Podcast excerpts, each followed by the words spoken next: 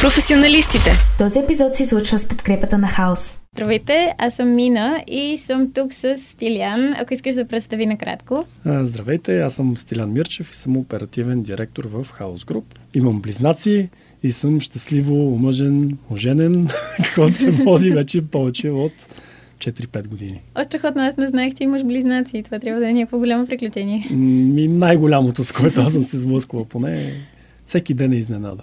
О, това е страхотно, наистина. Ами, доколкото разбирам, цял живот си има предизвикателства и сега това е последното, най-голямо предполагам. Винаги има някакво следващо предизвикателство, което е пред тебе. Човек като е ученик е едно да завърши или да не завърши. След това, нали, ако влезе в университет, да завърши там, да си намери работа или стаж, да намери какво иска да прави и така нататък. Или просто с течение на годините и на времето, обикновено човек има други цели или други предизвикателства. И днес всъщност доста можем да си говорим за предизвикателствата, тъй като накратко това, което разбрах от предния път, когато си говорихме, първо си има предизвикателството да разбереш какво искаш да следваш. Как изобщо стигна до там? Ами, нямах никаква представа в интерес на истината.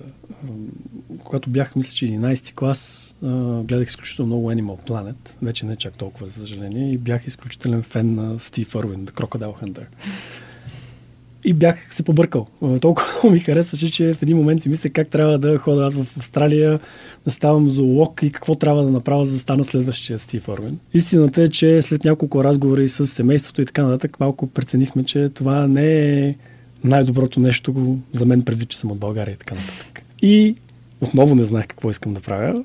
И за това реших, че най- подходящо е да запиша възможно най-широко спектърната специалност с надеждата, че докато уча и докато се познавам с нови хора и докато ще говоря с тях, ще намеря това, което на мен наистина ми достава удоволствие. И така кандидатствах в Холандия в специалността Международен бизнес и менеджмент, което да малко дългичко е, като по време на четирите години се сблъсках с почти всяка една дисциплина. Финанси, менеджмент, право, всякакви видове счетоводство и какво ли, какво ли още не, които на мен нищо не ми говориха.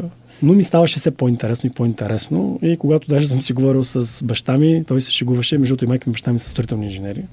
И не разбираха нищо от това, което аз уча. И се шегуваха с мен и ти какво сега, като завършиш, станеш менеджер, че така ли? И аз им казах ми, едва ли, но се надявам един ден така да стане. И така, по време на образованието, това, което беше много хубаво, аз пак казах, учил съм в Холандия, че част от образованието ни беше да имаме задължителен стаж.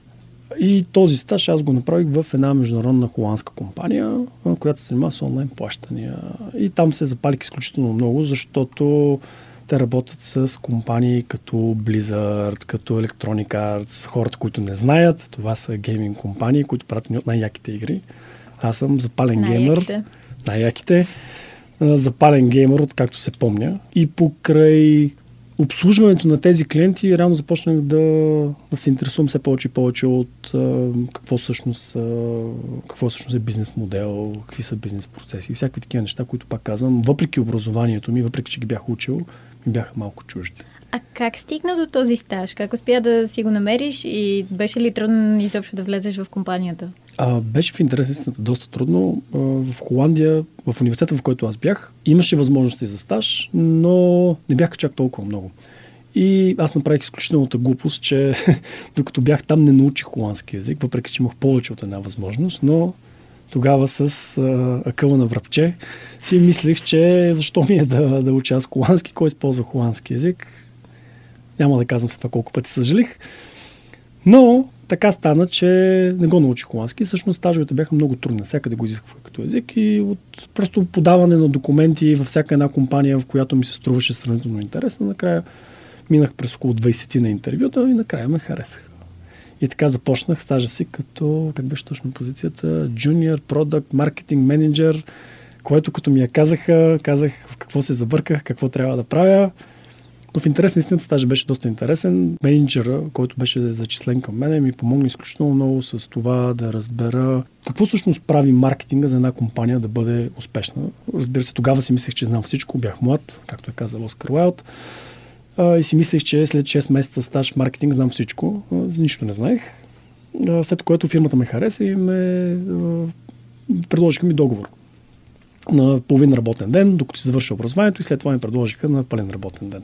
Това, което беше много интересно е, че след като вече премина стажа и започнах а, работата си, ме зачислиха към репортинг секцията на съответната компания. Какво ще рече репортинг секция? Това значи отчетност, всякакви видове а, онлайн графики и таблици, които показват а, как се справя един бизнес.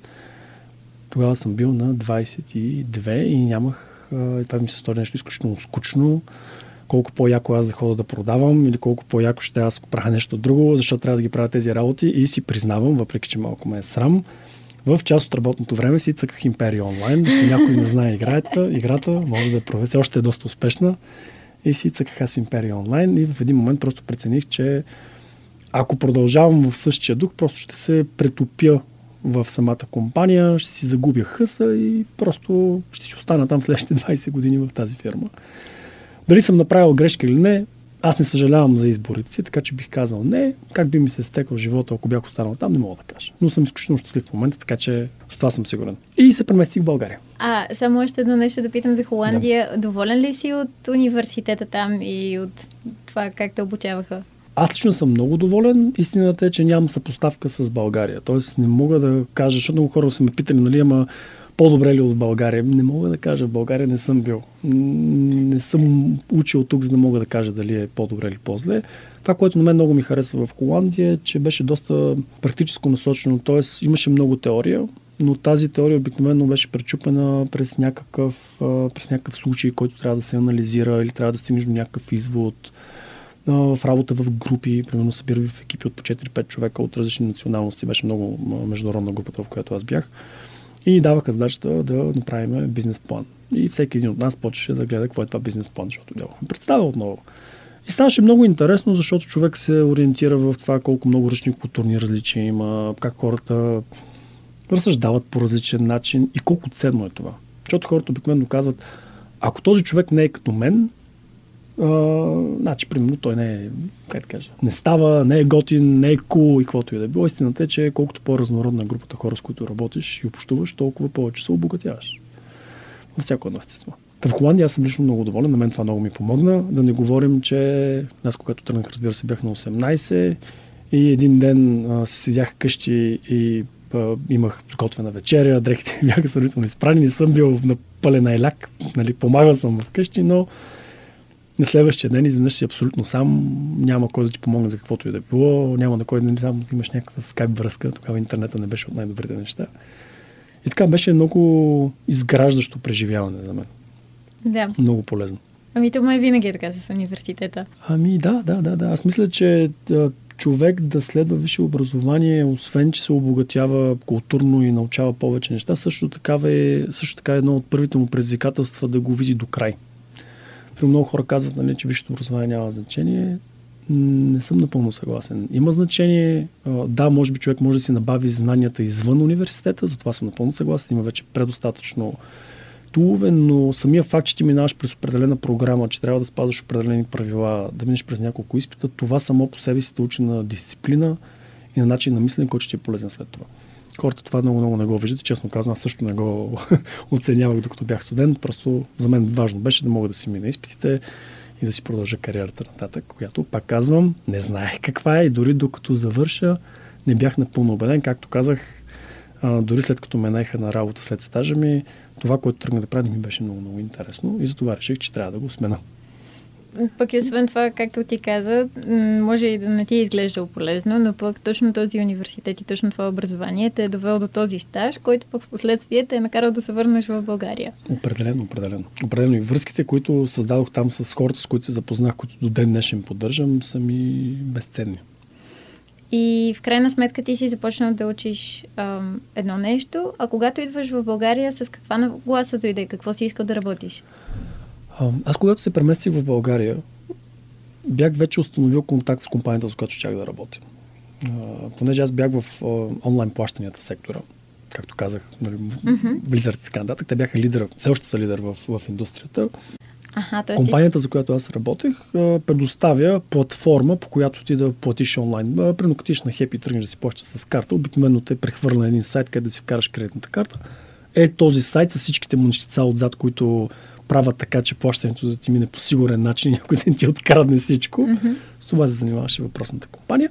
И аз се прехвърлих в нейна налог, само че която имаше а, център в България. А и в България компанията беше много по-малка. А, беше около, колко мисля, че бяхме около 20 човека, аз като започнах.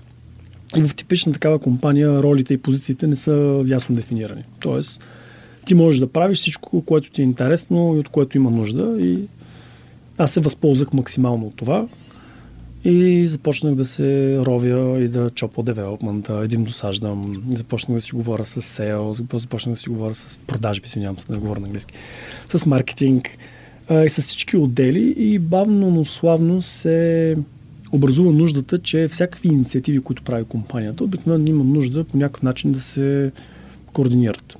Тоест, аз имаш пълно прекрасна идея, това е страхотно, говорим си в някаква среща с програмисти, с маркетинг, с контрол качество или така наречените QA, с всякакви други екипи. Казваме, че това е много готина идея, но все пак тази идея накрая трябва да стигне до, до някакъв крайен резултат. Хората трябва да се възползват от нея.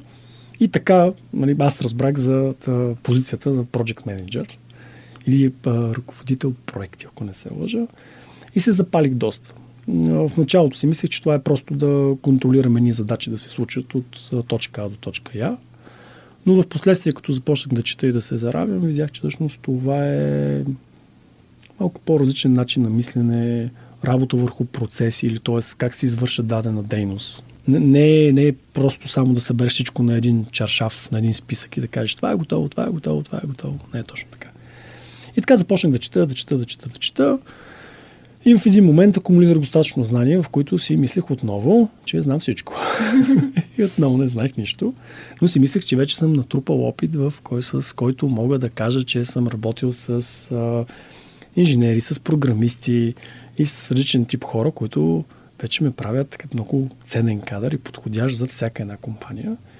И тогава излезна възможността да започна да работя за GameLoft като продуцент. Каза, че си започнал да се образуваш по темата какво представлява Project Management, mm-hmm. което на български предполагаме управление на проекти. Да, да. да. А, къде, с къде се образуваше по темата и къде намираше своята информация? Изцяло онлайн.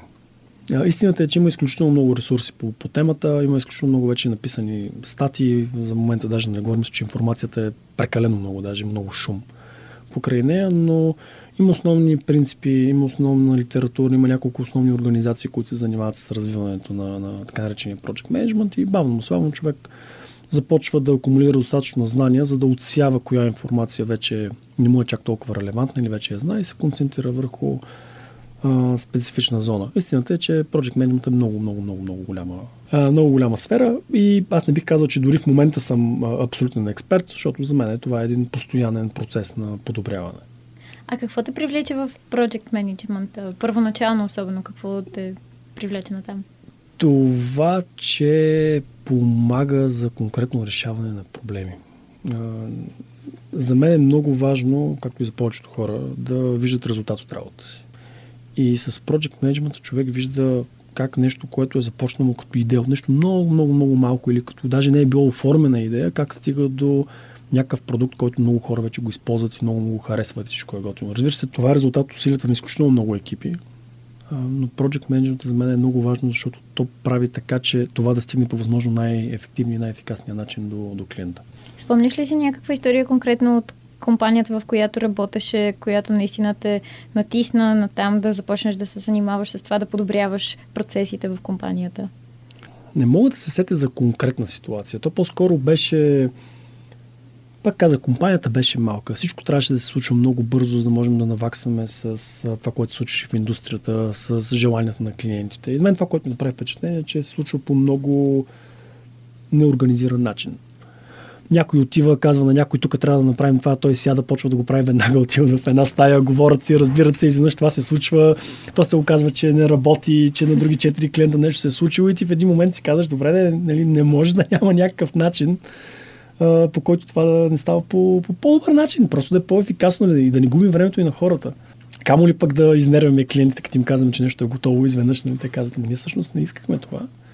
И това всъщност е нещо, което мен, мене ме запали и започнах да започнах да се интересувам. Тогава точно беше нашумяла в България в момента също а, така наречената agile методология или гъвкава методология, а, която е малко по-различна от стандартния project management.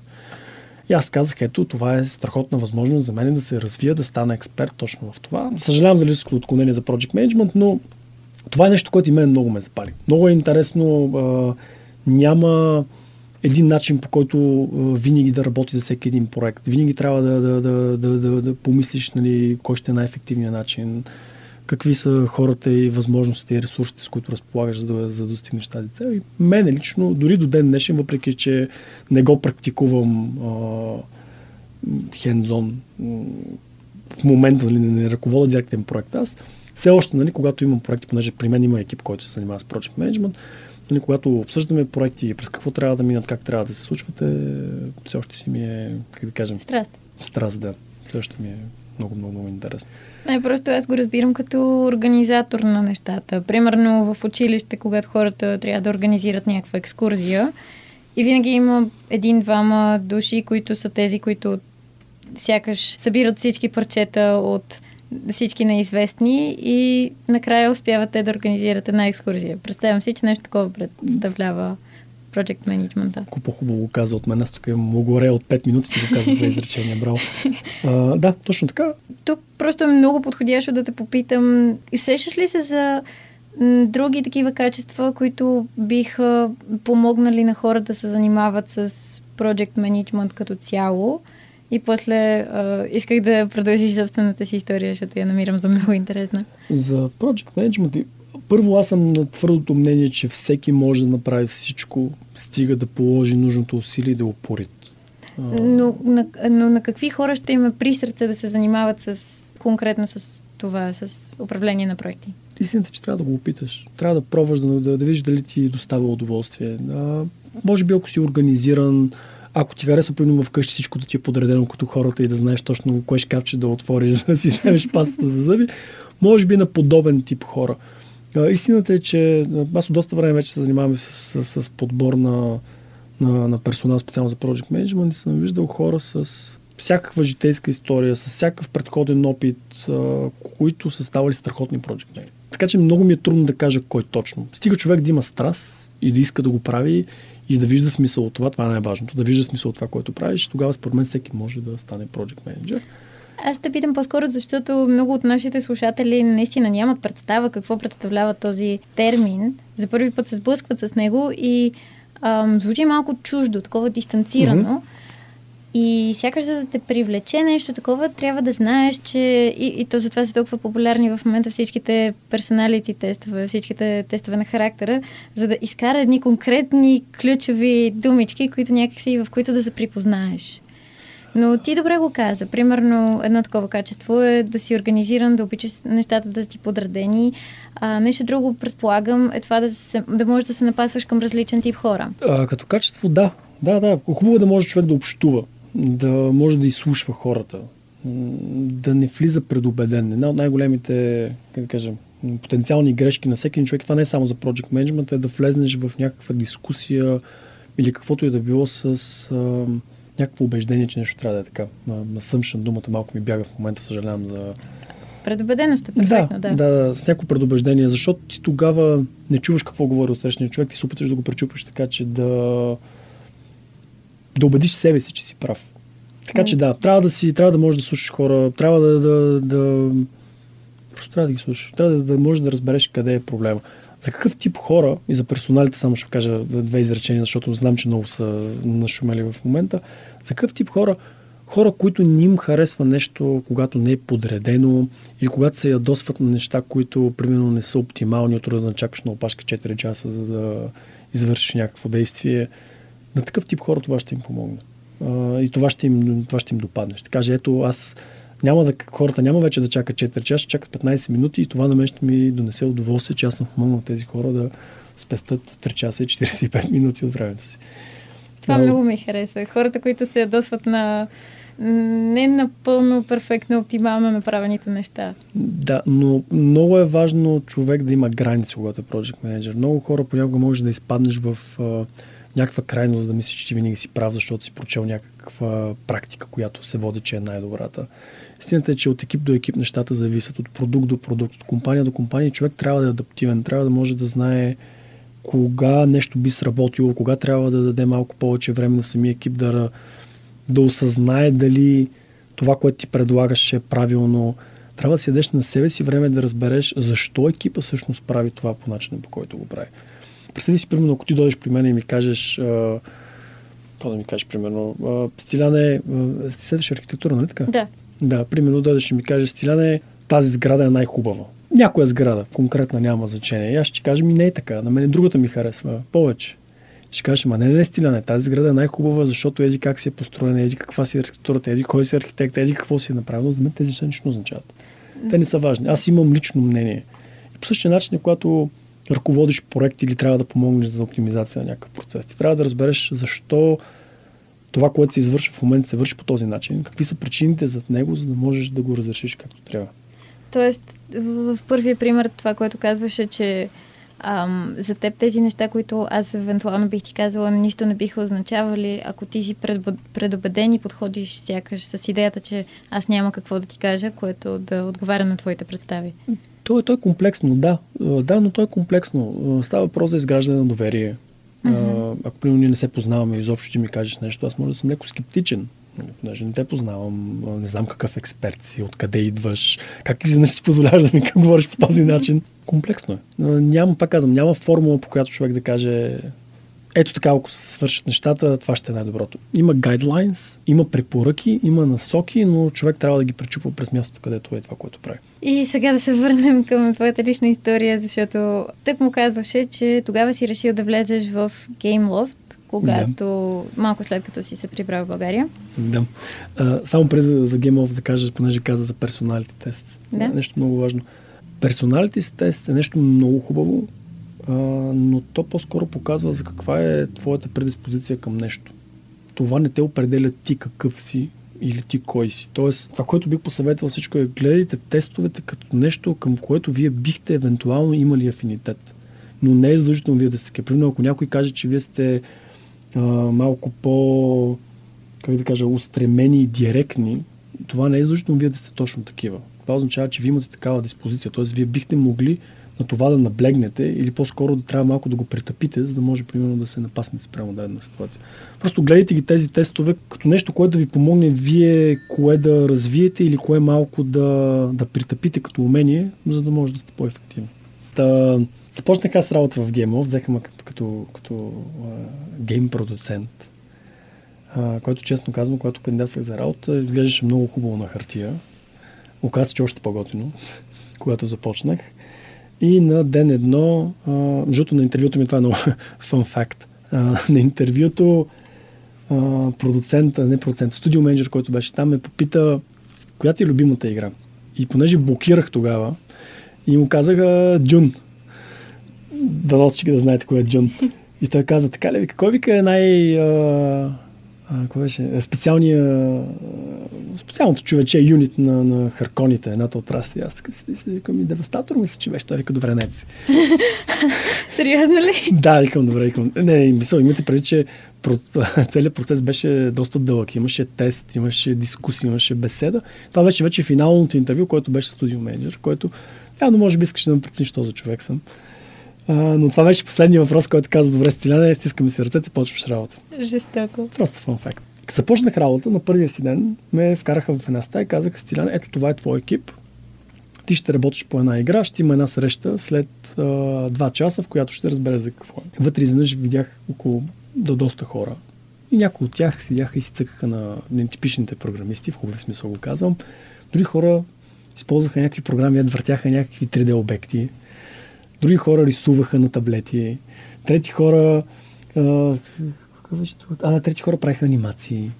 И въобще аз ги погледнах тези хора и викам, аз за всички тия хора ли трябва да отговарям, какво трябва да правя. И се оказа след два часа, че има много повече от просто програмиране в самия GameLoft. И това е нещо, което мен много ми хареса, защото ми даде поглед върху това колко много различни звена са необходими, за да направят една игра, да стигне до пазара. Пак казвам, GameLoft е а, тогава, все още мисля, че е един от а, водещите разработчици на мобилни игри за, за целия свят. Мобилни игри, не хардкор игри, просто казвам, нали, мобилни игри. До момента ти си се занимавал основно с IT компании, доколкото да, го разбирам. Цял, целият ми опит е само в IT компании. Но интересното е, че ти до сега не си, нали, до този момент в историята не си се занимавал с информационни технологии по някакъв начин. Не съм програмист. А, истината е, че целият опит, който го имам, ми е давал а, допир до различни сфери. А, начин на програмиране, целият процес на, на, на, на създаване на продукт за, за IT инфраструктура, нали, гордо как случват нещата, кое, къде, как трябва да работи, какви са типовете, кое е важно, за да може една компания да бъде успешна. Тоест, пак казвам, нали, най-добри практики, къде какво се случва, как се случва и така нататък. Но да, не съм програмист, не съм инженер, който да мога да седна и аз да напиша цялата, примерно цялата програма за целият продукт. И в Гемов това беше на мен, за мен беше много интересно, защото, както казах, аз излизайки от предходната фирма, бях нали, с високото самочувствие, че аз вече мога да работя с програмисти, с инженери. Изведнъж ме хвърлиха в среда, в която освен инженери трябва да работя с художници, с 3D артисти, така наречените.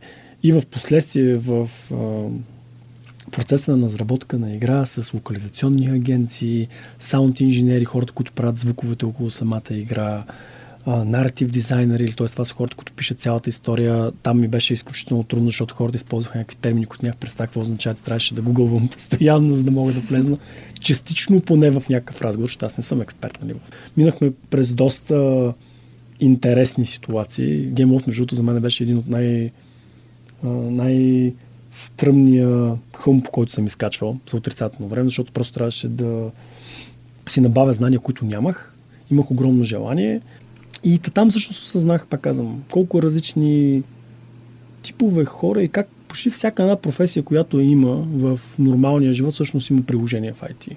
Художник, човек, ако е художник, не е задължително да продава картини на, на улицата или да отвори галерия. Приложение директно в, в геймс индустрията. И не само.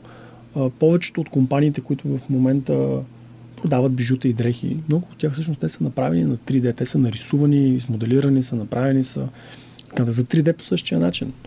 Това е, не знам колко нова е всъщност професията, но тя има приложение напълно, абсолютно навсякъде. Надявам се, ако моя колега Руско дойде, той ще може да ви разкаже много по-конкретно за това но, но просто е нали, за музика, както казах, музикална инженерия, ако някакво сценично изкуство или, или каквото и да било, просто всичко има приложение навсякъде вече. Просто стига да имаш желание а, и, и страст за нещо да го правиш и ако имаш цел в IT индустрията да се развиваш, с малко гугълване всичко може да се намери. Доколкото го разбирам, не е точно ако имаш цел да се развиваш в IT индустрията, ами ако имаш страст, ако ти е при сърце да се занимаваш с нещо, винаги можеш да намериш приложението му в IT индустрията. Това също. Много хора в момента, като гледат и казват колко ще е готино да работя за Apple, колко ще е хубаво да отида в еди коя си компания, която в момента, примерно в Tesla или където и да било, което е страхотно. Те са страхотни компании, наистина. И казвате, да, да, аз не съм инженер. Или, нали, или аз не съм програмист, или мен математиката не ми върви. Не е задължително. затова казвам, ако има страст човек към нещо и си е харесал дадена компания, най-лесно нещо, което може да направи е да отвори компанията, сайта на компанията, apple.com, отива на Jobs и почва да чете целият ферман, който вътре има всичко от пиле мляко за всяка една професия, която може да се види. И може би по този начин ще може да се ориентира, нали, че всъщност ако човек иска да рисува или а, иска да прави музика или каквото и да било, всъщност той пак може да работи за тази негова компания, която той в момента чувства, че му е при сърце и иска да работи за нея. Това е един много добър начин, между другото, ако човек иска да валидира нещо, което прави, е, дали всъщност има реализация по, по-обща, всъщност да погледне какви типове работи има за подобен тип хора. Да, ето ти, например, каза, че си искал много да работиш за Blizzard. В крайна сметка, по един или друг начин си работил за Blizzard. Ех. Истината е, че тогава не знаех. А, когато бях на 11-12 години, нямах опита, който имам в момента. Както казах, майка ми и баща ми са строителни инженери. Те бяха, колкото и да се опитваха да ми помогнат, те бяха ограничени в тази сфера. И може би повечето деца на тази възраст, което е нормално, първи източник на информация, който имат с тяхните роднини. А моята съпруга, примерно, е лекар, майка и баща и също са лекари и тя не е знаела друго, освен лекар и адвокат. Просто в такива кръгове се движили. И на мен няма, да, някакси не можах да... Исках да работя за Blizzard, но всъщност аз не си давах равносметка какво означава това. Може би бях и малко мързелив и не погледнах всъщност какво означава да се направи една игра. А, примерно Слави, която е гостувала преди това, тя е от малка е знаела, че иска да стане маркетинг менеджер. Аз по едно време исках да стане маркетинг менеджер, защото си мислех, че това е само реклама. Слави на 17 години най-вероятно е знаела абсолютно целият спектър на маркетинга, къде какво е. Това го казвам с хубаво, нали? Просто аз бях малко по, доста по-забуден в интерес на истината. Образованието ми помогна изключително много. И така, стигнах до, до, до GameLoft. А, там беше и големия ми сблъсък с ръководене на хора, мотивация на хора, как трябва да помогнеш на хората да си достигнат тяхните цели, дали да разработят дадена функционалност на играта или да направят някакъв страхотен концепт арт на някаква пещера, примерно, или на, или на, на някой герой. Това трябва да е било наистина много интересно, да, да помагаш на хора, които нямат нищо общо с твоя личен опит, да си поставят цели. Например, ти до момента никога не си се занимавал с художници, не, не, никога не си работил с музиканти и изведнъж трябва не само да говориш с тези хора в ежедневието си, ами и да им помагаш, да разбираш те как мислят, да им помагаш да си поставят сами цели. Да, и не е като да успях в началото. не като да успях в началото. Аз си спомням, тя самата позиция на, на, на гейм продуцент е доста комплексна. И е много интересна, защото реално той е човек, който накрая казва дали а, тази насока в а, арта, в а, чиста визуализация, дали е правилна. Тоест, дали това ще изглежда малко по-детски, ще е много сериозно, или ще е много сериозно, или ще е някъде cyberpunk или каквото и да било аз да говоря за art direction. Нали, това е просто... И хората идват при мен и това харесва. Истина не ми харесва, ми, ама и другото ми харесва, и третото ми харесва и то тогава става и по-трудно да можеш да помогнеш на човека. Истината е, че с... А, като мина малко време, като опознах хората, те като ме опознаха мен, а, като си, пак казвам, като си спечелихме доверието един на друг, че мислим за доброто и на играта, и на и на клиентите ни, нещата станаха много по-лесно, защото можехме да седнем и да водим нормален разговор. И когато, примерно, аз кажа нещо, че на мен ми харесва или не ми харесва, от другата страна имаше а, конструктивен аргумент, нали, защо това е правилно или не е правилно. И от моя страна, нали, разбиране, че те са прави, те са експертите. Нали, няма как един човек да знае всичко и да е експерт по всичко, това е невъзможно. А, и, и не някакво време, защото иначе в началото беше, какво разбираш, този тук е дошъл, ще ми говори на мен аз как да рисувам и така нататък. И, и бяха прави хората, нали? А наистина ли го имаше това а, недоверие сякаш в теб? Разбира се, но това е нормално. А, човек се поставя в а, невъзможна среда.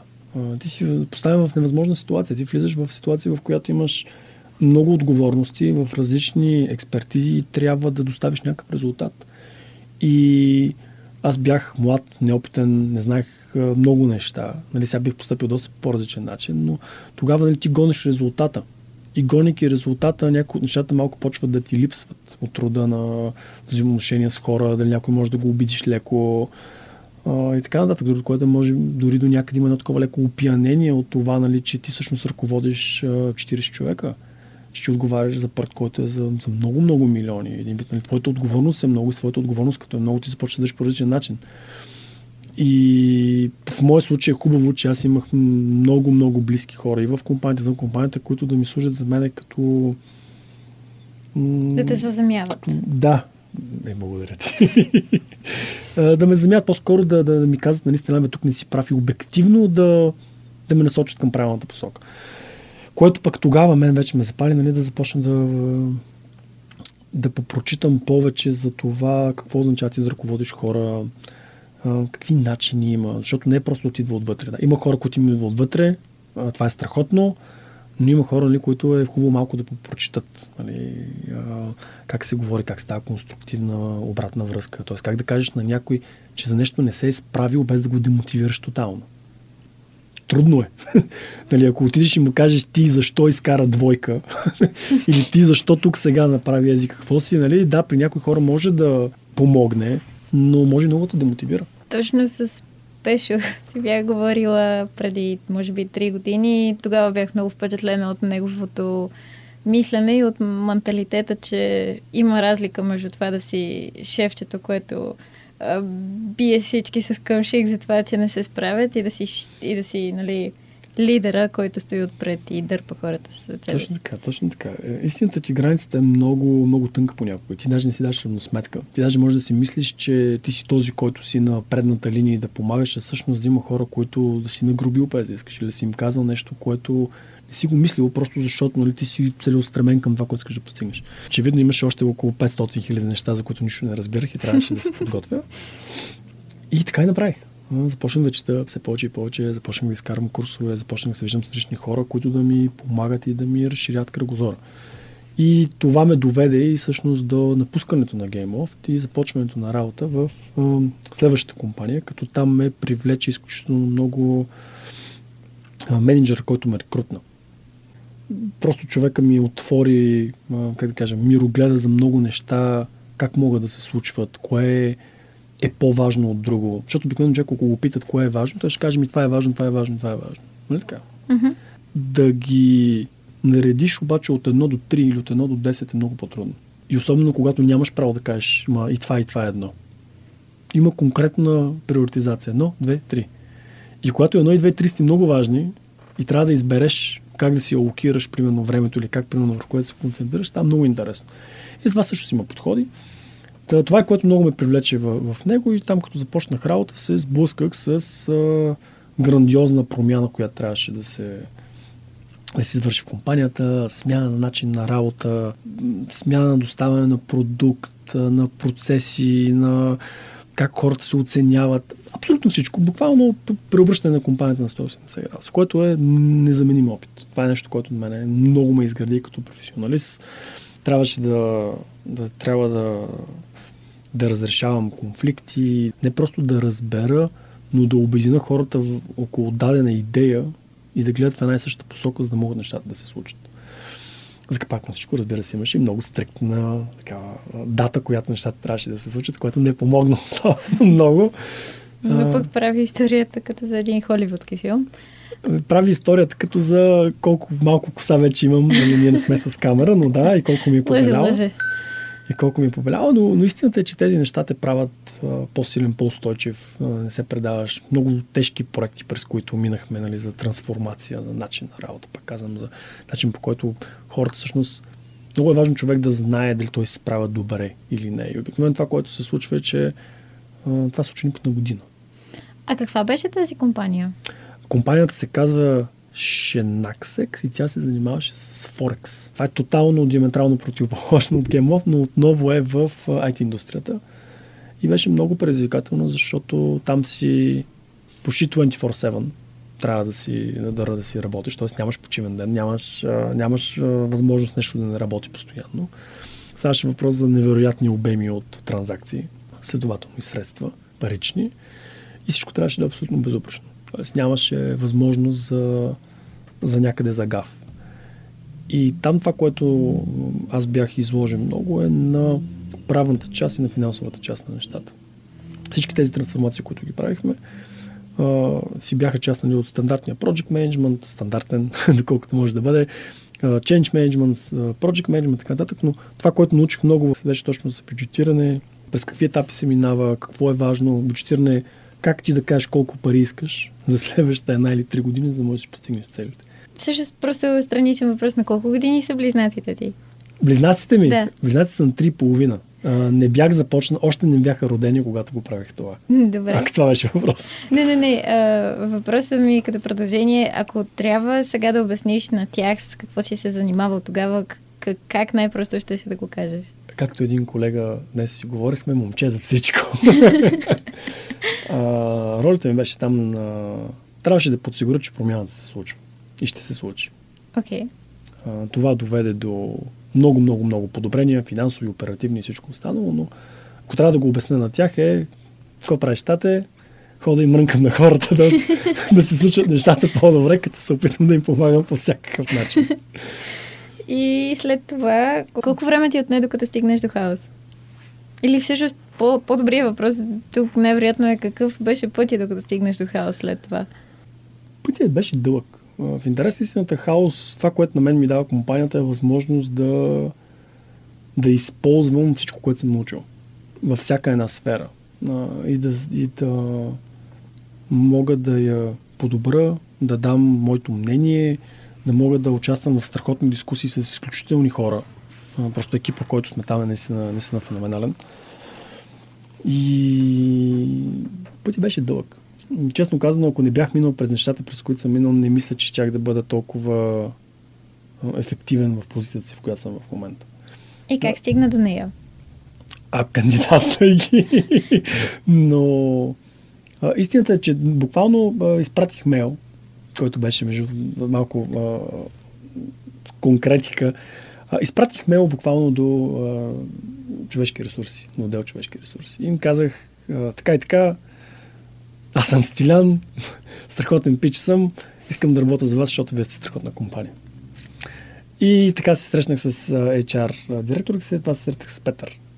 И с Петър имахме няколко разговора и се харесахме. Просто това, от което компанията имаше и все още има нужда, пасна изключително добре на моя профил и на това, което аз съм правил до сега. А именно промяна и фасилитиране на промяна в, на всякакви нива на организацията, а, което всъщност беше много от основните неща. Което отново е част от Project Management до някъде. Това, което ми прави впечатление през цялото време е, че стигаш до позициите, м- защото ги търсиш сякаш. Например, при първия си стаж каза, че просто си писал навсякъде, за да получиш възможност за стаж. Ами да, да. Истината е, че човек трябва да се опитва да намери това, което иска да прави на местата, където иска да, да ги прави. Нали, никога не ми е било цел просто да си намеря работа. Просто е така, трябва да започна работа, защото трябва. Да, разбира се, има финансови съображения, понякога наистина се налага. Също, нали, докато съм бил студент, съм работил. не е било само да уча, какви неща не съм правил. Друга тема. а, но, но винаги съм се опитвал да, да намирам позиции и компании, в които мен ще ме направят по-добър. А, дали ще си подобра някои от моите умения чисто технически, дали ще ме направят по-добър а, менеджер или лидер, дали ще ми дадат а, някакъв експожър. Да, да, дали ще ме поставят в някаква ситуация, в която не съм бил, което за мен винаги е много ценно, защото тогава се научава изключително много. Винаги съм се опитвал да намеря подобен тип компании. А, и хаос беше за мен невероятно предизвикателство, защото точно компанията беше спечелила технологичен Оскар. Да. И как влизаш в компания, която спечелила технологичен Оскар, която трябва да минава през промяна и трансформации и не знам какво. И аз това бях, днес беше Петър към въпрос към Петър. Викам, бе, Петре, всичко хубаво, ама как отиваме при хората им казваме, хора, сега трябва да променим начина на работа, тук и тук и тук и тук, при положение, че ние сме спечели технологичен Оскар и сме световно признати за първото, което сме направили. Той вика, не се притеснявай, ще го направим. Не се притеснявай. Да. И пак казвам, нали, тя трансформацията не беше, че нещо не е правилно като хората или не е било правилно. А, по-скоро е подготовка за постоянните промени, които случват в индустрията. Нещата не седат статично. А, исках да те попитам какво е толкова интересното на хаос, което наистина там те привлече, освен, че са изключителна компания, която е спечелила технологичен Оскар. Мен лично, когато посетих хаос, много ме беше впечатлила цялостно работната етика. И ми е интересно теб какво те е привляко, дали имаме в случая пари покриване. А, мене ме привлече, привлякохме няколко неща. Едното е предизвикателство, както казах. Аз не бягам от такива неща. Чукам дърва, сега не ми се е случило да се откажа от нещо, което съм започнал. А, това беше много основно. Другото нещо в интересната беше... А... това Петър сега ще каже, че му се мазне. А, разговор с Петър. В разговор с него той имаше много ясна идея какво трябва да се направи и на къде трябва да отидем. Разбира се, не ми е казал в детайл, защото тогава още не бях на работа, но личеше, че човека знае къде трябва да отидем, което е много ценно. И третото нещо беше екипа.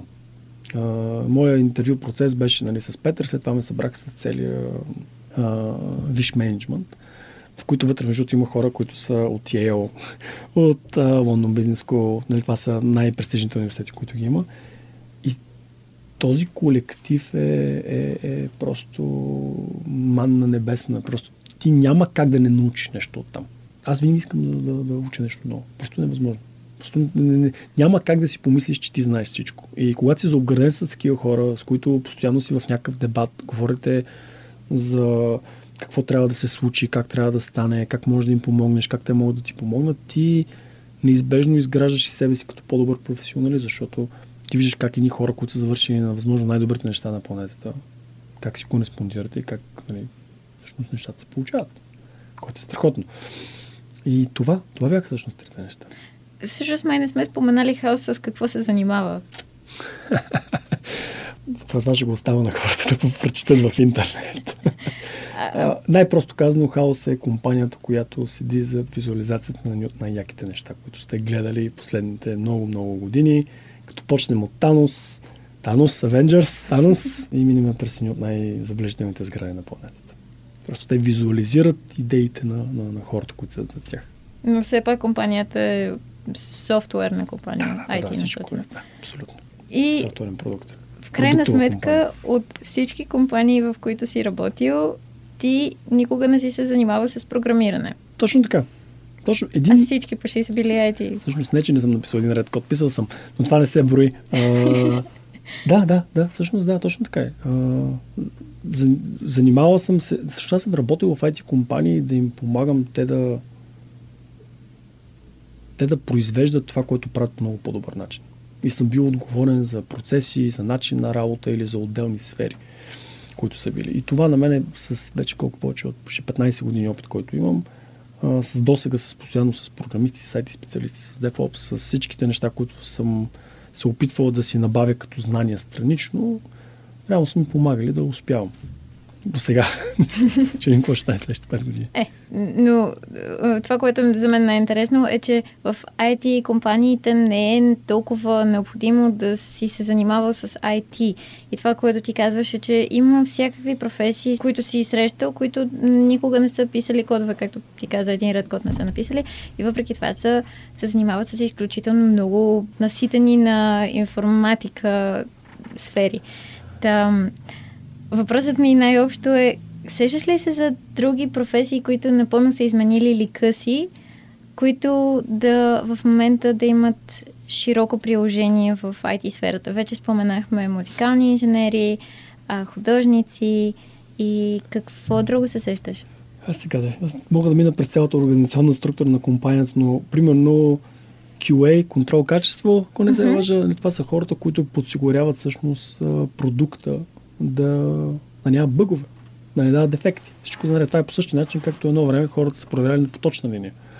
Mm-hmm. Или по друг начин още, не преди това. А, друг пример би бил примерно а, customer service или customer support или връзки с клиента а, на български язик. И това са хората, които всъщност след като продуктът е продаден или дори преди това, ако имат някакви въпроси, им помагат да намерят правилното решение, да си разрешат конкретния проблем почти по, същото, по същия начин е, когато отидеш и направиш рекламация в някои магазини, човек се опита да ти помогне как да си инсталираш софтуер, защото примерно ти не знаеш. Хора, които искат да работят в Customer Support, какви са подходящите качества за тях? Аз съм на малко по-различен принцип. За мен е хората, които имат желание да бъдат Customer Service в IT сферата, те трябва да имат фокус към клиента. Това е най-важното нещо. Тоест, ти трябва да направиш всичко възможно, клиент да е щастлив. Дори ако трябва нали, да поизкривиш някое а, правило, което по принцип го има само и само, нали, за, да, за да човека да е хеп. Това е най-важното нещо. Всичко останало няма значение специално за, за customer service. Това, между другото, качество се придобива, колкото и странно да звучи. Примерно, има хора, които не, не си дават равносметка, всъщност, че на тях им а, ще ги интересува или им пука за някой. Докато когато ги поставиш в така среда, им кажеш хора, нали, за вас най-важното е клиент да е щастлив. Вие ще бъдете, ако ще оценявани на това дали клиент е щастлив или не тогава нали, те почват да кажат, окей, да аз така или не, че го правя, аз опитам примерно с приятелите ми те да са, да са щастливи, гледам да не им противореча или ако примерно спора, спора е така, защото ми е готино, нали, но като цяло гледам да не нагрубявам хората, не съм нали, дървен философ, въпреки че това не са неща, които биха ти попречили. Те да. по-скоро биха ти помогнали. За да станеш къстъмър сервис, трябва да, да имаш желание, да имаш желание да научиш специфика, спецификата на самия продукт, защото Customer сервис от компания в компания е различно, защото ти всъщност поддържаш различен продукт. Нали, примерно, при нашия случай ще са продуктите, които са свързани с визуализация. Ако отидеш примерно в GameLoft, ще поддържаш конкретна игра. От игра до игра пък те са различни, така че там имаш някакъв а, нещо, което трябва да научиш. Друга сфера, примерно, предния път си говорихме, че са търговците. Търговците. О, да, да, да, да, да. Без продажби на никъде, на никъде не сме. Това е... Ей, това е сега, ако ме чуе. а, отиш на пазара, отиваш и взимаш всякакви неща. При нас, разбира се, е много по-различно. Нали? Целият процес на, на продажба е, е доста по-сложен, понеже ти за да можеш да продадеш нещо, нали, хората си мислят, примерно, че продажбите отиваш, нали, обаждаш се някой и му казваш, аз тук ще го продам с 10% отстъпка и аз си го вземи, ти кажеш, а, няма проблем, взимам го. Не е така. При нас а, и при повечето успешни компании отдел продажби разбират какъв е проблема или нуждата на даден клиент, за да могат да му я разрешат. Не е просто му поръдат продукт. Тоест, те, дори ако, ако искаш, отиват да говорят с а, продуктови екип, който всъщност оформя самия продукт, както как изглежда. Отиват да си говорят с а, а, друг екип, който се занимава с как точно работи лицензирането на продукта. Дали може да намери някакво решение за тях. Примерно, ако трябва да, да дадат лицензи на 400 човека, пък а, до сега не сме го правили никога. И всички тези неща всъщност идват от продажби. И от хората, които са там. Те са безценни, защото те са на предната линия с клиента. И реално, ако те не, не, не, не ги интересува пък на клиента каква му е нуждата и какво се случва, то тогава нищо няма да можем да направим. Така че не е, нали, аналогията с това да продаш на пазар не е правилна, но това пак е професия, която е еволюирала mm-hmm. от, от едно нещо към друго. Целият селс процес всъщност е доста интересно нещо само по себе си. Но ето още едно нещо, което може човек да прави. IT индустрията е като всяка една индустрия, която я има. Има си собствени специфики. Човек трябва да ги научи. Когато работи в нея, с течение на годините той почва да, да свиква на тях. И знае кое, кое как трябва да се случи или кое как е хубаво да се случи и почва да ги напасва спрямо това, което самата компания има нужда. Затова, когато ме питаш нали, за какви качества трябва да има, качества са сходни с, ако примерно не си в IT индустрията, а просто за конкретната роля, която е. обикновено нали, има ни страхотни чершафи, в които нали, се казва, че човек е хубаво да е такъв, да е такъв, да е такъв, да е такъв и така нататък. И така нататък. А, това, което е най-важно е човек да има желание, да се, желание да се учи, нали? и оттам нататък, разбира се, да има капацитет. Тези две неща, ако ги има, човек може да стане всичко, може да направи всичко и това да му е интересно. Ако него не му е интересно, каквото искаш го прави. И точно това е. Аз затова питам за характер и не защото а, искам да вкарам нали, хората в някаква рамка, а по-скоро защото се чудя на какви хора ще са им интересни тези професии, на какви хора ще им е интересно да се занимават с търговия. И точно както по-рано каза ти, ам, също казах аз, за организацията в... Ако искаме да организираме в училище един излет до някъде, за такива хора е подходящ project management. И въпросът ми е по-скоро за какви... На какви хора ще има интересно това да го правят, да са търговци, да са HR, да са... Сложни въпрос. Истината е, че не, не съм напълно сигурен, че имам конкретен отговор. А... Мисля, че точно имаш, защото си се занимавал с толкова много различни хора и имаш много наблюдения. Ами, хората, примерно, които се занимават с HR, обикновено имат афинитет към хора. А, имат афинитет към това, че те биха поставили други пред себе си. Тоест, за да могат да помогнат те на, на дадените хора, да си извършат тяхните, примерно да организират така, че на тях да им е удобно и тяхния процес да не се щупва. Говоря за човешки ресурси специално. Mm-hmm. Това са такъв тип хора, които просто искат да помагат, искат да могат да изслушват, да могат да помагат на дадени, дали са менеджери, дали са на конкретни хора, да разрешат конкретния си проблем. Примерно да кажем, имам, пример, пример, пример, да им помогнат дадените екипи да измислят най-готиния процес, по който те да могат да бъдат на края на годината или на края на месеца или каквото и да било, да бъдат оценени като хората. Тоест, как точно това трябва да се случи за всеки един от тези екипи.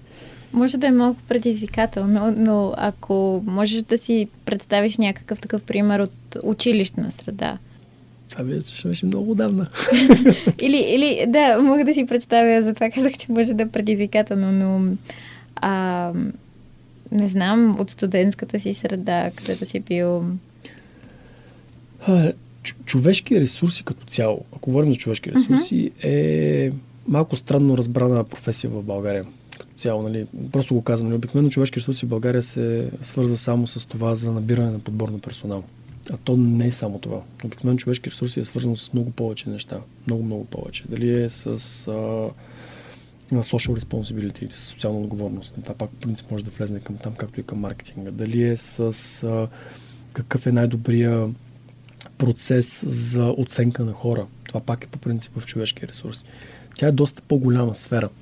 И затова е малко трудно да кажа от, от гледна точка на училище. Може би отговорника на класа. Перфектно. Да кажем, ако отговорника на класа, примерно, има за цел да събере от всеки един човек какво му е мнението по дадена тема и да го предаде на, на съответния класен ръководител, може би това се доближава. Има допирни точки с Project Management. Много, както и с Product Management, като се замисля. Но, да. Окей, okay, добре. Ако искаш да общуваш с хора и нямаш проблем с това, всякакви професии, които са свързани с говорене с клиенти, са подходящи за теб. Ако мога да обобща. Знам, че е прекалено генерално обобщението, но ако човек не изпитва затруднение с това да разговаря с непознати, примерно, бързо да може да влезе в разговор, в някаква разговорна реч с някой, тогава може би е много подходящ за, за отдел продажби. Пак казвам, това не е единственото нещо, но примерно да кажем до 11-12 клас ме съмнява нали, да, е, да се е занимава с цял процес на анализиране на нуждата на клиента. Застрелям с тези въпроси, между другото. Застреляла съм. Да, да, много, много хубави въпроси. много благодаря. Сега просто искам малко да обобщя. До сега разказа, че си се занимавал с, ам, с транзакции, с игри и с разработка на игри, с разработка на софтуери, с още веднъж с разработка на ам, софтуер, по-рано като си бил в първата си компания. А, това е много дълъг път. Какво продължава да те движи да работиш? Какво те кара да се занимаваш? Защо просто един ден не си седнеш, да си починеш и, и една година нищо да направиш, както е сега много подходящо в пандемията? През цялата ми кариера, дори преди това, обикновено това, което ме е движило, се е променяло. Целите се променят на човек, нали, спрямо пътя му. Като бях в училище, много от основните неща беше да накарам родителите ми да се гордеят с мен. И да влезна в висше образование, което не знае какво е точно, но това е друг въпрос. Като влезна в висше образование, една от целите, основната ми цел беше да разбера всъщност или да се ориентирам какво точно искам да правя и отново да се справя, не просто да завърша, да завърша с отличие. Уви, не успях. Накрая ми попречи дипломата работа за много-много малко десети, но живи и здрави. и разбира се да си намеря работа, която да ми харесва. Както вече казахме, фелнах там. След това, като започнах кариерата си, особено стажа ми, там се запознах с много интересни хора, които са примерно били от 15-20 години в тази компания и са седяли на най-същата позиция. Аз си казах, аз това е 20 години, ако го правя това нещо, едно и също нещо. И нали, не, не, трудно ще ми. Не се виждам. И тогава си поставих за цел, че аз трябва да намеря това, което искам да правя, което всъщност се случи в uh, когато започнах да работя там, като се преместих в България. Открих желанието си за project management, да помагам на хората, да оптимизирам процеси, така че те да могат да си вършат по-добре нещата и така нататък. След това имах нужда от uh, някакъв uh, achievement, някакво постижение, което исках да, да ме открои но и времено с това на мене да ми, да ми помогне да разбера, че всъщност знаете, които съм акумулирал, имат някакъв смисъл и те имат някакъв, а, някакъв резултат. Приложение. Резултат, резултат. Mm-hmm. И това всъщност ми даде Off на мене. Нали, аз докато бях в Off, успях да изкарам а, две игри, а, които до ден днешен мисля, че все още са на, на App Store и на Google Супер. Play. И това за мен беше нали, страхотно начима, защото това бяха много дълги проекти, по над година през страхотни перипетии, както нали, вече казахме, сблъсък с какво ли не, с какво ли не. И за мен това беше добър, добър тестат, че всъщност в правилната траектория съм. Случват се нещата. След това вече нещата малко се попромениха. С, а, бях твърдо решил, че трябва да постигна някакво ниво на, на лидерство, което вече да мога не просто да стигна аз до някакъв а, такъв personal achievement, който както беше играта, а по-скоро да мога да стигна някакво ниво, на което да мога да помагам вече на хората, те да могат да постигат тяхните си цели. До преди да ни целият Off беше един път, до който не аз го извървях, извървях, извървях. Накрая стигнах до едно ниво, което казах, окей, тук май що го да бивам, обаче, нали, те първа трябва да почнем с шанса да надграждам над него. И това е което ми даде на мен Naxex, всъщност, Forex компанията. Mm-hmm. а, започнах, нали, там основният ми фокус беше точно върху това. Как да направя така, че да променим процесите, как да помогна на хората да си вършат нещата по-добре, как да направя така, че и главния менеджмент и а, а, програмист, а, QA или каквото е било също, нали, да, имат, да имат разбиране, да виждат общата цел и като цяло са щастливи. Нали? Това е малко като идилия, но все пак да, по възможност колкото може това да се постигне. И когато това не е възможно, какво трябва да се направи, какво може да се направи, какви са... с какво човек разполага. И това мене всъщност ми беше една цел, която аз докато бях в, в Naxex си надграждах, надграждах, надграждах, надграждах. И вече с, нали, с раждането на близнаците ми нещата вече там малко се промениха, вече нали, стигаме до от чисто професионално е аз да надграждам всичко, което съм направил, така че да всеки следващ ден да ставам по-добра версия на себе си. т.е. да знам повече, да мога повече, да мога да помогна повече. Разбира се, да подсигуря семейството си, защото това е най-важното нещо, не е едно от най-важните неща. И по възможност нали, да имам някаква финансова стабилност, която да ми позволи в никаквото време, което в момента ми остава, защото малките са на 3 години и половина, е да, да започна да разглеждам някакви нови сфери, в които аз мога да се развивам.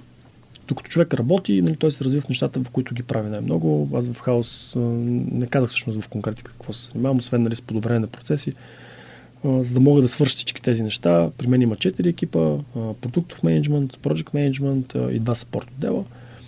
И аз работя с тях всеки ден. Поставяме си цели, кратки, за една година и за напред, и за 3 години, за 5 години, всъщност, като се мисля. И всичко това ме развива в тази насока.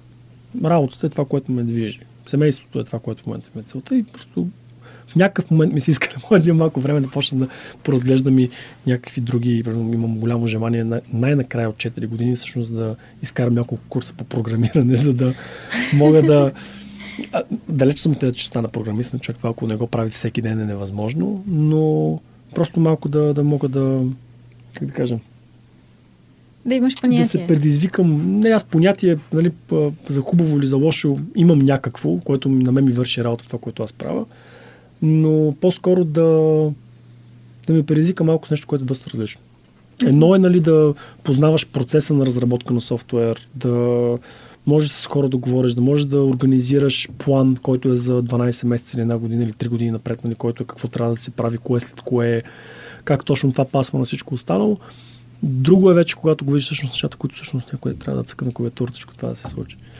Аз до там не съм стигнал. Такива идеи да чукам на дърво още не съм загубил всяка себе оценка, за да кажа на някой програмист, нали ти трябва да го направиш точно по този начин. Деня в който това стане, сменим професията. Um, исках само да те попитам нещо, което мен лично би ме интересувало, ако сега си говорихме преди две години, да речем. Um, много силно усещането, че IT сферата и всички подзвена на IT започват сякаш да завземат от всякъде живота ни. И много хора, които не искат да се занимават с компютри най-общо. Нали, в нашата представа това е точно да се занимаваш с компютри, с кодиране. Много хора се плашат от идеята сякаш да работят в IT сферата и това много ги обърква, защото не знаят на къде да тръгнат. Знаят, че това е най-перспективното, защото в момента безспорно е така, но, но знаят, че те не, не искат да преследват неща, които не ги касаят, които не ги интересуват. Какво би казал на един човек, който в момента се чуди на къде да тръгне? Има усещането, че IT нали, може да не му харесва, ама там ще има най-много пари, там ще е най-интересно. И по мое лично мнение, прилича малко на теб, когато ти си се а, вдъхновява от Стив Арвин. Значи аз това, което бих посъветвал всеки е да прави това, което му е страст, което обича. А, дори това да не е файт индустрията в интерес на истината. Защото удовлетворението, което изпитваш от това, че си от това, че го работиш е как да кажа, не може да се сравни с нещо друго. Да, разбира се, има финансов аспект, съгласен съм, но ако някой ме ме попита дали сега или преди 10 години, все пак нормално за 10 години да има някаква разлика в заплащане, дали, тогава, дали сега съм а, по-щастлив, да, но не заради това. Това сега ако го чуе Петър, докато там ми е. Но а, мисълта ми е следната. Ако наистина човек иска да прави нещо и може да го направи, нека потърси дали има някаква реализация в IT сферата, чисто заради финансови аспект. Истината обаче е, че има доста добри реализации на всякакви професии извън IT сферата, които също са добре платени. Защото знам, че на повечето хора, включително и на мен, аз не съм бил изключение, нали, работата нали, там, като започнах точно като това беше много забавно. Точно като за, завършахме, понеже всичките ми колеги, които имахме, започнахме горе-долу еднакво едновременно работа и всеки каже, сега ти колко получаваш, сега ти колко получаваш и всеки си ги мереше там с стотината евро отдолу и отгоре, колко му е заплатата. А, сега като гледам назад, нали, е било абсурдно това, което сме го направили. Може би е нормално, може би аз съм бил тогава, не че сега не съм, кой знае колко са всички си, но важно е да правиш това, което искаш. Ако искаш да правиш бар на плажа, иди при бар на плажа, вложи си цялата енергия, ще си щастлив, ще имаш пак финансов доход и ще е много по-добре, отколкото ако отидеш да работиш в офис нещо, което не искаш. Ако искаш да, да правиш бижута или да си дизайнер, а, супер, има си стандартните канали, по които да отидеш, но е хубаво, примерно, да погледнеш на най-добрите компании, които а, тебе те вдъхновяват и да погледнеш, примерно, те всъщност имат ли нещо, което, примерно, бих могъл да го пречупа през IT сферата. Хората, които си мислят, че, примерно, са дизайнери, разбира се, че е важно да рисуваш, да не го кажа, нали? Но е различно да рисуваш на хартия да рисуваш на електронен туалет. Там всичко е тотално различно. Начина по който е... Абсолютно всичко е тотално. Нищо общо няма двете неща. Освен чистата естетика накрая за крайния резултат, който разбира се идва отвътре. Но просто човек трябва да прави това, което иска. А какво би казал на себе си тогава преди години, когато а, си си мислял да се занимаваш с животни на практика? Ами... Браво!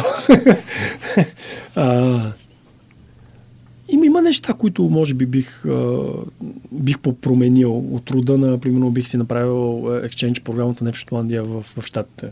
Едно от нещата, нали, които малко съжалявам. Ще има възможност, не го направих. Но като цяло за решението си относно кариерното си развитие не, не би ги променил. Това е нещо, което ме е изградил в момента като личност, като човек, между другото, до голяма степен. Образованието ми. А, дали може да съм, да съм, вече да съм повече? Да, но аз, е, как да кажа, сравнявам се спрямо това, което съм аз. Не се опитвам да се сравнявам спрямо това, което са другите хора. Хубаво е да имаш а, някаква калибрация, но човек трябва да се стреми, или поне аз се стрема, да съм по-добър от предходния ден. Това, че а, Гошо, Пенчо или кой си е по-добър от мене, супер, браво на него. Това е страхотно. А, някой ден мога да го стигна, мога никога да не го стигна. Аз съм доволен от положението и за мен е важно постоянно да се подобрявам. Ставам по-добър това, което правя. Или да правя нещо друго. Никой не знаеш. И какво би казал на Стилиан? Браво! Бих му казал, приготви се. Няма да ти е лесно. Добре, ами това звучи много добре като... Научи холандски. Ето това е едно нещо, което ще да си кажа. Научи холандски. Езици, бе, езици, то си трябва. Друго нещо, което бих си казал, всъщност в интерес на истината, доста неща бих си казал. След като ми го зададе така въпроса, бих а, се възползвал много повече от стажа си. Аз някак си като започнах стажа бях толкова опиянен и доволен от това, че няма да трябва да пропусна 6 месеца. Че много удобно се настаних в това, което трябваше да правя на стажа си и забравих да питам. Забравих да хода по други отдели, да ги дразня. Им казвам, вие какво правите, напред ми пред... Защото ти като си стажант, никой нищо не очаква от тебе реално. Колкото по-любопитен си, имаш по-голямо желание, толкова по-добро впечатление ще направиш на работодателя – и в същото време толкова по-добре ще работодателят ще види ти всъщност какви желания имаш. И ще може да си паснете. Друго нещо, което бих, може би, направил е 11-12 клас, особено още преди да, да, да влезна, е да проверя всъщност Blizzard какви работи е имал и какво, съм, какво е трябвало да кандидатствам, за да започна там работа. Аз много се бях изолирал имах някаква, пак казах, бях решил, че ще е някаква по-широк спектър на специализация, която ще ми помогне в последствие на това, което искам да направя. А всъщност това, което трябваше да направя, може би, е да, да поразпитам наляво надясно, да видя някои от компаниите в България, да пиша на тяхните човешки ресурси, да пиша на тяхните CEO-та. Им кажа, бе хора, здравейте, аз съм Стилян. Не знам какво искам да направя, но искам да разбера преди да стана, преди да завърша 12 клас. Хората са много отзивчиви. Повечето са, не е вярно, че ние сме злобни хора, българите и не си помагаме. Не съм съгласен. А, примерно, на който иде в хаос, ме мога това да го гарантирам, понеже хората ги познавам. Както и всички компании, в които съм бил до сега. Ако някой пише на човешки ресурси и каже, бе, аз искам да разбера всъщност какво правите, искам да ви какви професии имате. Може ли да прекарам един ден в фирмата по някакъв начин? Да, най-вероятно ще трябва да се мине през някаква малка формалност, нали, за подписване на някакъв документ, но това няма да е проблем.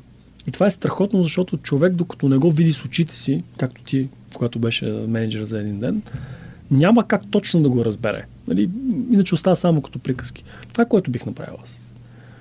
Бих участвал в менеджер за един ден, въпреки че тогава това нещо го нямаше. не съществуваше, но, но бих поразпитал. Аз някак си бях преценил, че понеже майка ми баща ми е строителен инженер и аз няма да бъда строителен инженер по the wrong reasons, както се казва, ще се занимавам с нещо с маркетинг или менеджмент, както вече разбрахме, не знаех какво е маркетинг. И в процеса просто на наследването си, на стажа си, се ориентирах на това, което искам да, да върша и което на мен в момента ми доставя изключително удоволствие. И така, да бих пробвал. Бих си казал, пробвай, питай повече, за да можеш да се ориентираш. Има специалности, които може би ще да са доста по-полезни, вместо това, което аз направих с международен бизнес менеджмент. Специално за сега, от сегашната ми гледна точка като оперативен директор, примерно, това няма да го казвам, няма да стана инженер аз. А, но примерно финанси. Финанси ще да ми е много полезно. Трябваше много голяма част от финанси. Аз не съм а, експерт, не мога да заместя нали, финансов експерт, но много от знанията, които трябваше да си набавя, ги добавих допълнително. Учил съм ги в университета преди вече доста години, но когато стана въпрос за бюджетиране, трябваше да минавам пак през какво е това статичен бюджет, какво е това менеджмент акаунтинг и всякакви такива неща, които ги бях позабравял вече. Докато когато си завършил нещо подобно, нали, то ти дава малко по-солидна основа. Пак да кажа, международен бизнес менеджмент беше от всичко по-малко, за да ти даде представа. Поне това успях да направя като хората тогава. На мен много ми хареса съветът ти към теб самия всъщност. А, да питаш повече и да питаш за нещата, които са ти интересни, да, да се интересуваш от фирмите и просто да натискаш и да, да ги дразниш и да ги тормозиш, да, да се да любопитстваш. Да, да, истината е, особено в момента, да, има толкова много а, фондове, компании, вече в България има толкова много международни компании, има и страхотни български компании като Хаос. А, стига да имаш човек желание да поразбере малко за къде какво е, просто трябва да попита. Още е, че повечето хора не го знаят това. Те се притесняват. Сега, кой съм аз?